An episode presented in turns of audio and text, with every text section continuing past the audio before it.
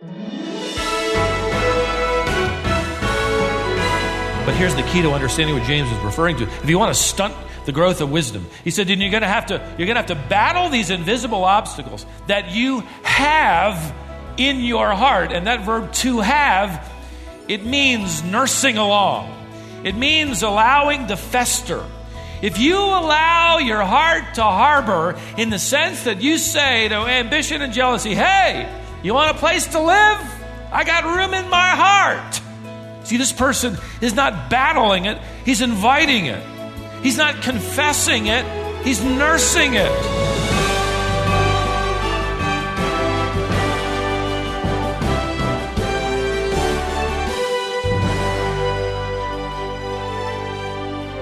Harboring jealousy in your heart is evidence that you're walking in worldly wisdom instead of in God's wisdom. It's simply contrary to how God has designed you to live. Now, there really are only two ways to live. You either live as God demands or live according to the world's standards. Which would you say marks your life? As we continue through a series entitled A Word to the Wise, we come to a passage that describes what worldly wisdom looks like. It's important because knowing what worldly wisdom looks like helps us avoid it.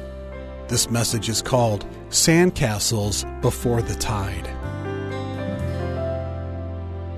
Every summer, if you can believe this, the U.S. Open sandcastle competition is held to determine who can create the best and most elaborate sandcastle. I had no idea until recently there was a, there was such thing as a, a, professional sand carver. I should have kept at it in my sandbox, and you too. Who knows? They give away now twenty-one thousand dollars in annual cash prizes. Trained um, representatives for this annual competition are prepared uh, to judge all the different categories I um, looked at a number of pictures, didn't know which ones to, to put up here. I saw pictures of cars, uh, pictures of animals. I liked one, a shark head coming up out of the sand eating a person. That was kind of interesting. Uh, the most captivating category, of course, is the sand castle, the traditional carving. Each contestant at uh, this particular annual competition, uh, they can begin building at exactly 9 a.m and they have to conclude at 3 p.m. So they have about six hours to carve their creation. People come, come from all around the world to see these amazing works of art. The stipulation is you have to use whatever you can find on the seashore or beach. You can use seashells, of course, water, mud, or sand. The idea of sand carving has become so popular that competitions are now being held from California to New England over even in Japan. Uh, there's a contest taking place somewhere in the world now, nearly every month of the year. There's something fascinating, uh, something almost um, mythical at what someone is able to carve out of sand. The grand prize is usually given to that particular sandcastle that is the most elaborate and detailed, the most beautifully crafted. But after all of the planning, after picking out just the right spot there on the beach, after all the design work, after all the, the photographs, and all the applause and all the awards, another visitor shows up at around 4 p.m., right on schedule, and he hasn't come to take pictures.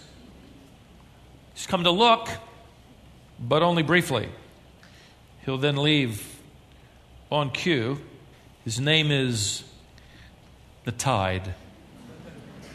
He never fails, no matter how elaborate or beautifully carved. The tide comes in and washes it all away. And that's part of the competition. You got to get it done so you can be judged, you can be awarded, because the tide is coming in and it'll wipe out all the sandcastles. Found it interesting that Jesus Christ, in his Sermon on the Mount, recorded by Matthew's Gospel, beginning at chapter 5, let me just review very quickly one particular part of it for the sake of time. But the Lord used sand to illustrate wisdom.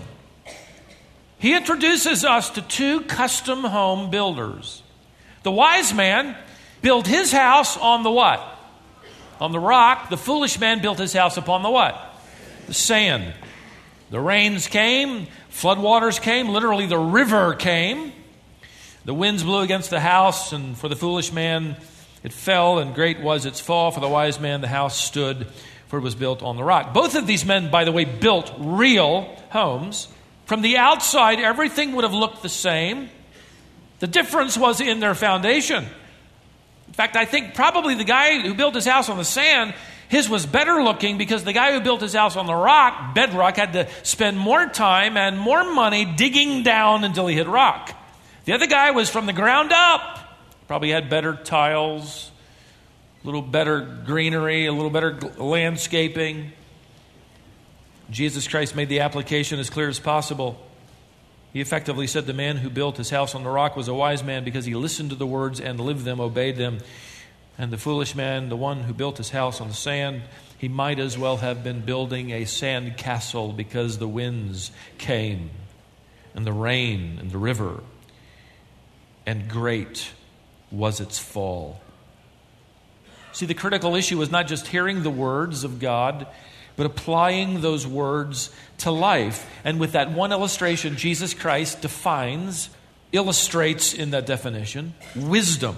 It is truth applied to life. And a few years later, his half brother would deliver a sermon, most believe is this letter from James. It was a sermon transcribed while he was preaching it, inspired by God. It was, in fact, the message and the words from God. And it's basically defining and building upon this definition as James contrasts the wisdom of God with the wisdom of man. Now, he began in chapter 3, if you're not there already, and at verse 13, by basically asking a question we began to ask and answer last Lord's Day. Is there anybody in here who is wise and understanding? If you are, you consider yourself to be that. And he goes on to say, well, here's how you can tell. He says, This will be the demonstration, these two visible mannerisms will be demonstrated in your life, not perfectly, but you will pursue them and they will appear from time to time. A wise person will be marked by them. They are, verse 13, good behavior and gentleness of wisdom. Now, we spent a lot of time, in fact, all of our time last Lord's Day, in our last session talking about what James meant by the words goodness and gentleness. These are the two visible mannerisms of people who are growing wise. Now, James goes on to add a warning. Not only are there two visible mannerisms of those growing in wisdom, there are two invisible obstacles for those who are not growing in wisdom. Look at verse 14.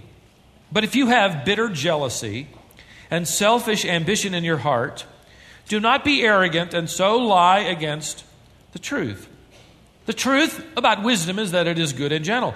If instead of goodness and gentleness, you are hiding away these invisible characteristics, they're, they're going to effectively show up eventually, but for right now, we're being warned as they are being hidden. These are two dangerous things to be hiding. Before we look at these two obstacles, would you notice where they're hiding? James tells us in your heart.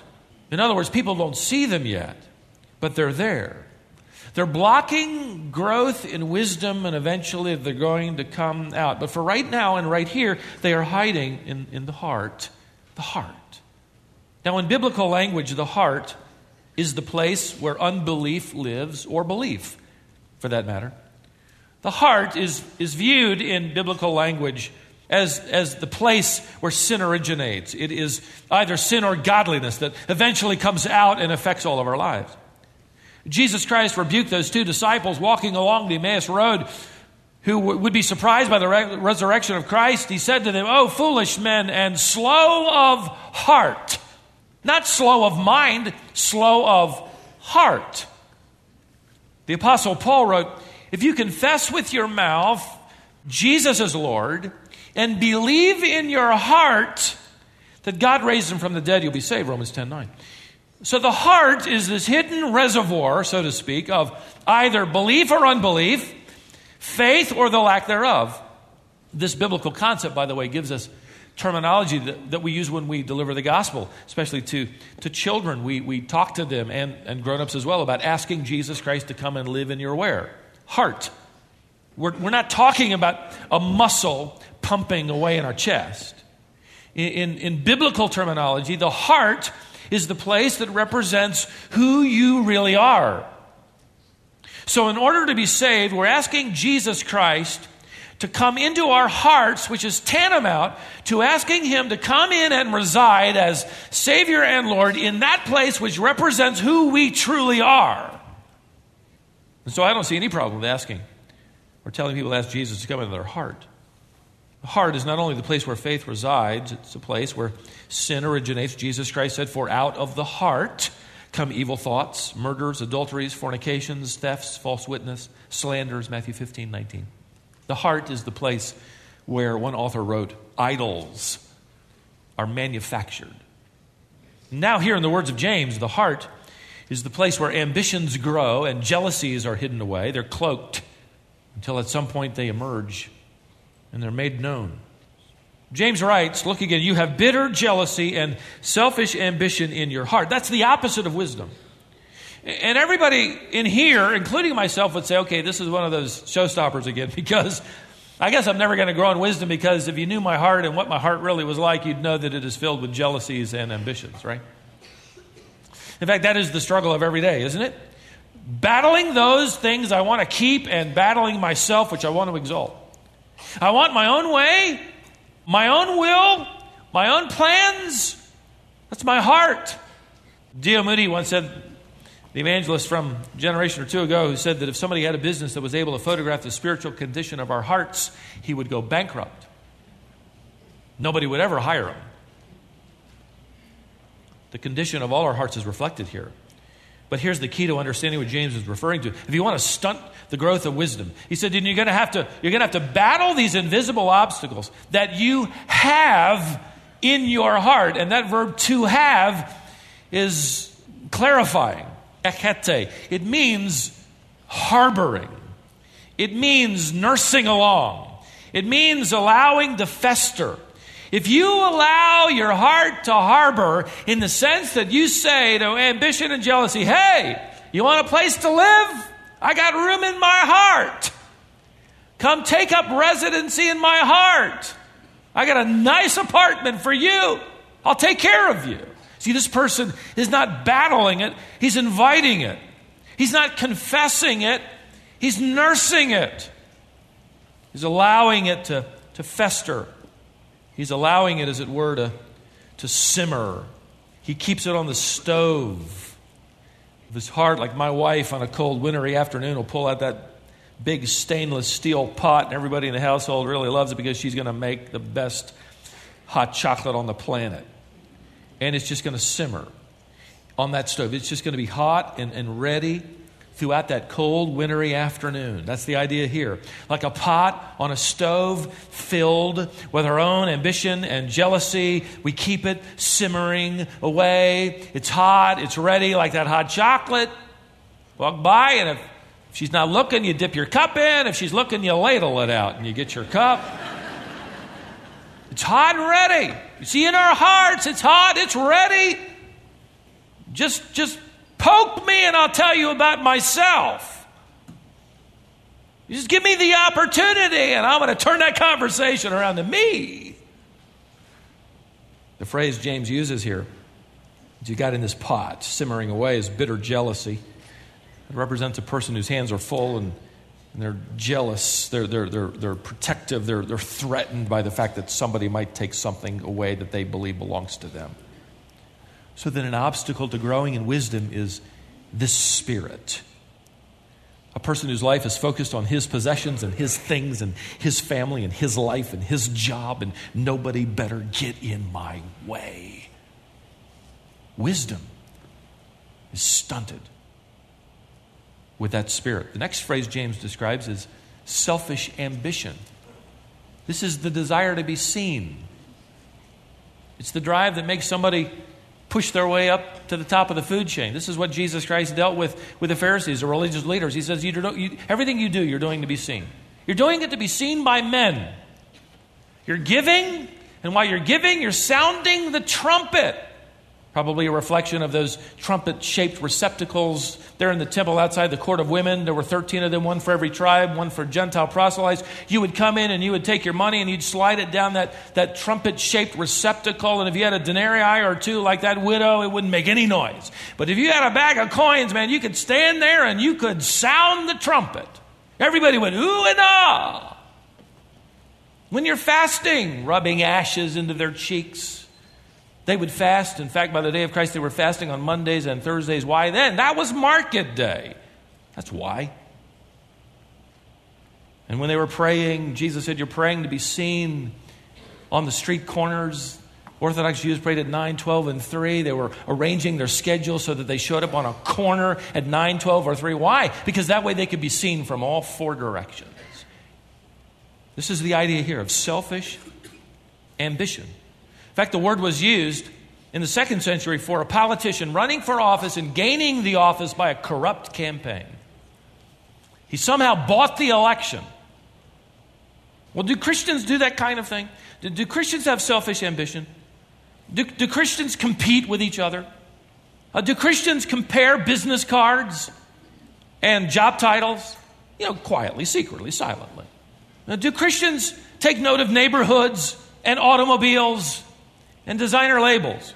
Do Christians compete at parenting and grandparenting? Are there rivalries in the, in the church? Do Christians try to get their way in the assembly, in the church? Not at colonial, thank God. those other, those other churches out there, those other Christians. It's a problem. I'm preaching to them, sorry they're not here to hear it. James is saying is that godly wisdom is developing in a person who lives without scheming. Who lives without scheming. Now he goes on in verse 14 to announce that this kind of person is going to grow more and more arrogant and he lies against the truth. That is, he justifies himself. You come along and you deliver the truth to him about something he's doing that's wrong or something he's doing that's not right or, or whatever, and you'll get five reasons why it's right. Five reasons why you're wrong. In fact, who are you to tell me that I'm wrong? He lies against the truth. His wisdom growth is stunted. He's not going to go anywhere. These are the invisible obstacles to wisdom. And they come out eventually. They play out in life in living color. And that which has been nursed along and allowed to fester, that which has been fostered, that which has been simmering away, eventually escapes and it does great damage. It does great damage to everybody in your world and, and to you. And that's the warning to James. If you want to grow up in God, if you want to grow up in wisdom, you're the one that's hurt more than anybody else. Like the, the Greek legend of the athlete who was jealous of his rival's success. He had lost in the games to this particular competitor. And he was so upset and jealous. And it didn't help when the town commissioned a marble statue to be crafted in the likeness of his competitor, the one who had won the games, who was now a renowned athlete. And it was unveiled in the town square eventually to great pomp and circumstance, and the town fathers had all kinds of wonderful things, and he just seethed inwardly. But then he began slipping out at night and going to the town square with a chisel and a hammer, and as quietly as he could, he began to chisel away at the foundation of that statue. Until one night, he chiseled too much, too carelessly. That tall marble structure fell over before he could get away, and he was found dead the next morning there in the town square, lying underneath the statue of his bitter rival. You want to hurt yourself? You want to hurt the larger family? Then harbor jealousy within secretly nurse a long ambition. Foster a me first attitude. Compare yourself with other Christians and make sure you always end up looking better. Scheme up ways to be seen and heard. Simmer on the stove of your heart the offenses of people who get in your way, who mess things up. And put into that pot bitter herbs that go something like this. You know, God never really does give me a fair shake. Or I should have been chosen for that. I deserve better than this. I am better than them. And wisdom's growth is pushed aside. This warning, by the way, is not to those out there, it's to us in here. Now, in chapter 3, verses 13 to 14, let me give you, in fact, you might look at your text. Let me give you an expanded paraphrase before we move any further, and I'll summarize in the paraphrase what he's taught us thus far about wisdom. James is saying, I want you to grow up in wisdom and understanding. That is, I want you to apply and focus God's truth to your life. That kind of wisdom will be demonstrated by good character and gentle humility toward others. But be warned, the opposite of wise development of behavior is bitter jealousy and selfish ambition, where you have to be first, you have to be right, you have to be the best, you have to be applauded. And anybody who comes along and tries to tell you the truth that they've observed in your life along these lines will get a reaction from you of arrogance and self justification. End of the paraphrase. Now, what James does in verse 15 is he makes sure we understand the difference between the wisdom of heaven and the wisdom of earth. Look at verse 15. This wisdom is not that which comes down from above, but is earthly, natural, and demonic. Now, what James has actually been doing before arriving at verse 15 is giving us characteristics of worldly wisdom, and he'll give us five of them. And so let me give them to you for the sake of an outline or to sort of hang your mental hats along these pegs. The first one that we've already seen is that this kind of wisdom is self promoting. It's self promoting. The wisdom of the, the world is arrogant. Verse 14. It is also, secondly, self deceived. That is, it lies against the truth. Don't tell me the truth about myself. I'd rather stay in my state of self deception, self deceived. Third, it's short sighted. James now will say the wisdom of the world is tragically uh, short sighted. He says in verse 15, look there now, the wisdom of the world is earthly. It's earthly. It, it simply means that the wisdom of the world shuts out God, it, it limits its focus to things on earth. It's all about the planet and nothing beyond. It never looks up, so to speak. It deals only with horizontal living, never vertical. God who? Who cares? Is the attitude. By the way, it might surprise you to discover that James refers this, to this as wisdom. He says the world has wisdom. Isn't that surprising? It's almost as surprising as James saying earlier in chapter 2, verse 19, that demons have faith. They have faith. Demons have faith, and the world has wisdom. But here's the key God isn't the object of demonic faith, and God isn't the origin, ultimately, the origin of worldly wisdom. And because, because of that, they are both doomed to fail. The tide will come in and wash them away. Now, the worldly wise man knew how to build a house. If you go back into that parable and explore it a little more carefully, maybe you'll do that at some point in a personal study. He understood, like the wise man, he understood the principles of, of engineering and construction and masonry and, and woodworking. The problem wasn't that he didn't know how to build a house, he didn't know where. He didn't know upon what to build a house that would stand.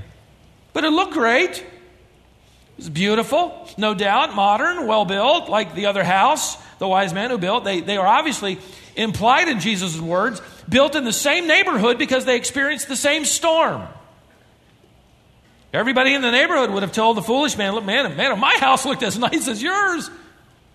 Wow, what a beautiful house. Listen, don't ever confuse the wisdom of the majority with the wisdom of God. There is a way that seems right to a man, it seems wise, but the end thereof is the way of what? Death. So the earth looks everywhere but up. In fact, the earth really doesn't look forward, it doesn't look into the future revealed to us by God's wisdom, revealed in God's, God's word. The tide, according to this book, is coming. It's coming. And the, and the sandcastles of earth will not stand. The safe house is the wise life built upon the rock of God's wisdom. So James now says that wisdom, the wisdom of the world, is not only self centered and self deceived and short sighted, it is also spiritually blinded. Look back at verse 15. This wisdom is natural. The word James uses for natural is the Greek word psychikos. He gives us our word psychology, psyche. It is the study of the human condition, the natural condition of man. And depending upon your psychology professor or maybe even your psychologist, he may or she may or may not take into account the supernatural creation that you are by God Himself. You are more than a psyche, you are a spirit. In other words, God's wisdom, James is saying, is not according to the psyche of man, the nature of man. God's wisdom is not natural, it is supernatural. It does not come from within us, it comes from outside of us. The natural man, by his own intuition, God given, knows there's something out there, there's something beyond him he, he, he will talk about spiritual things. He'll talk about spiritual experiences. He enjoys using the word spirituality or spiritual. And so a popular phrase today would be I'm not religious, I'm what? I'm spiritual. They'll talk to you about their spiritual feelings or their spiritual experiences. They're fine talking about spirituality. Just don't tell him that the origin of true and lasting heavenly wisdom and spirituality is bound up in the person of Jesus Christ. That's when he'll walk away. He'll say, You're nuts. You're out of your mind. How can you be so restrictive? You see, the God of this world has blinded the minds of the unbelieving so that they might not see the light of the gospel of the glory of Christ, who is the image of God.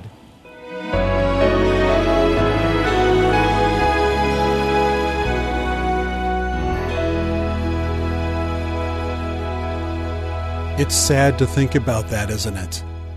The truth is that people who think about spiritual things and even think of themselves as spiritual people can actually be spiritually blind. There's more for you to learn, but it's going to have to wait until next time because we don't have time to finish this message today. This is Wisdom for the Heart. Stephen Davey, the president of Wisdom International, is working through a series from James entitled A Word to the Wise.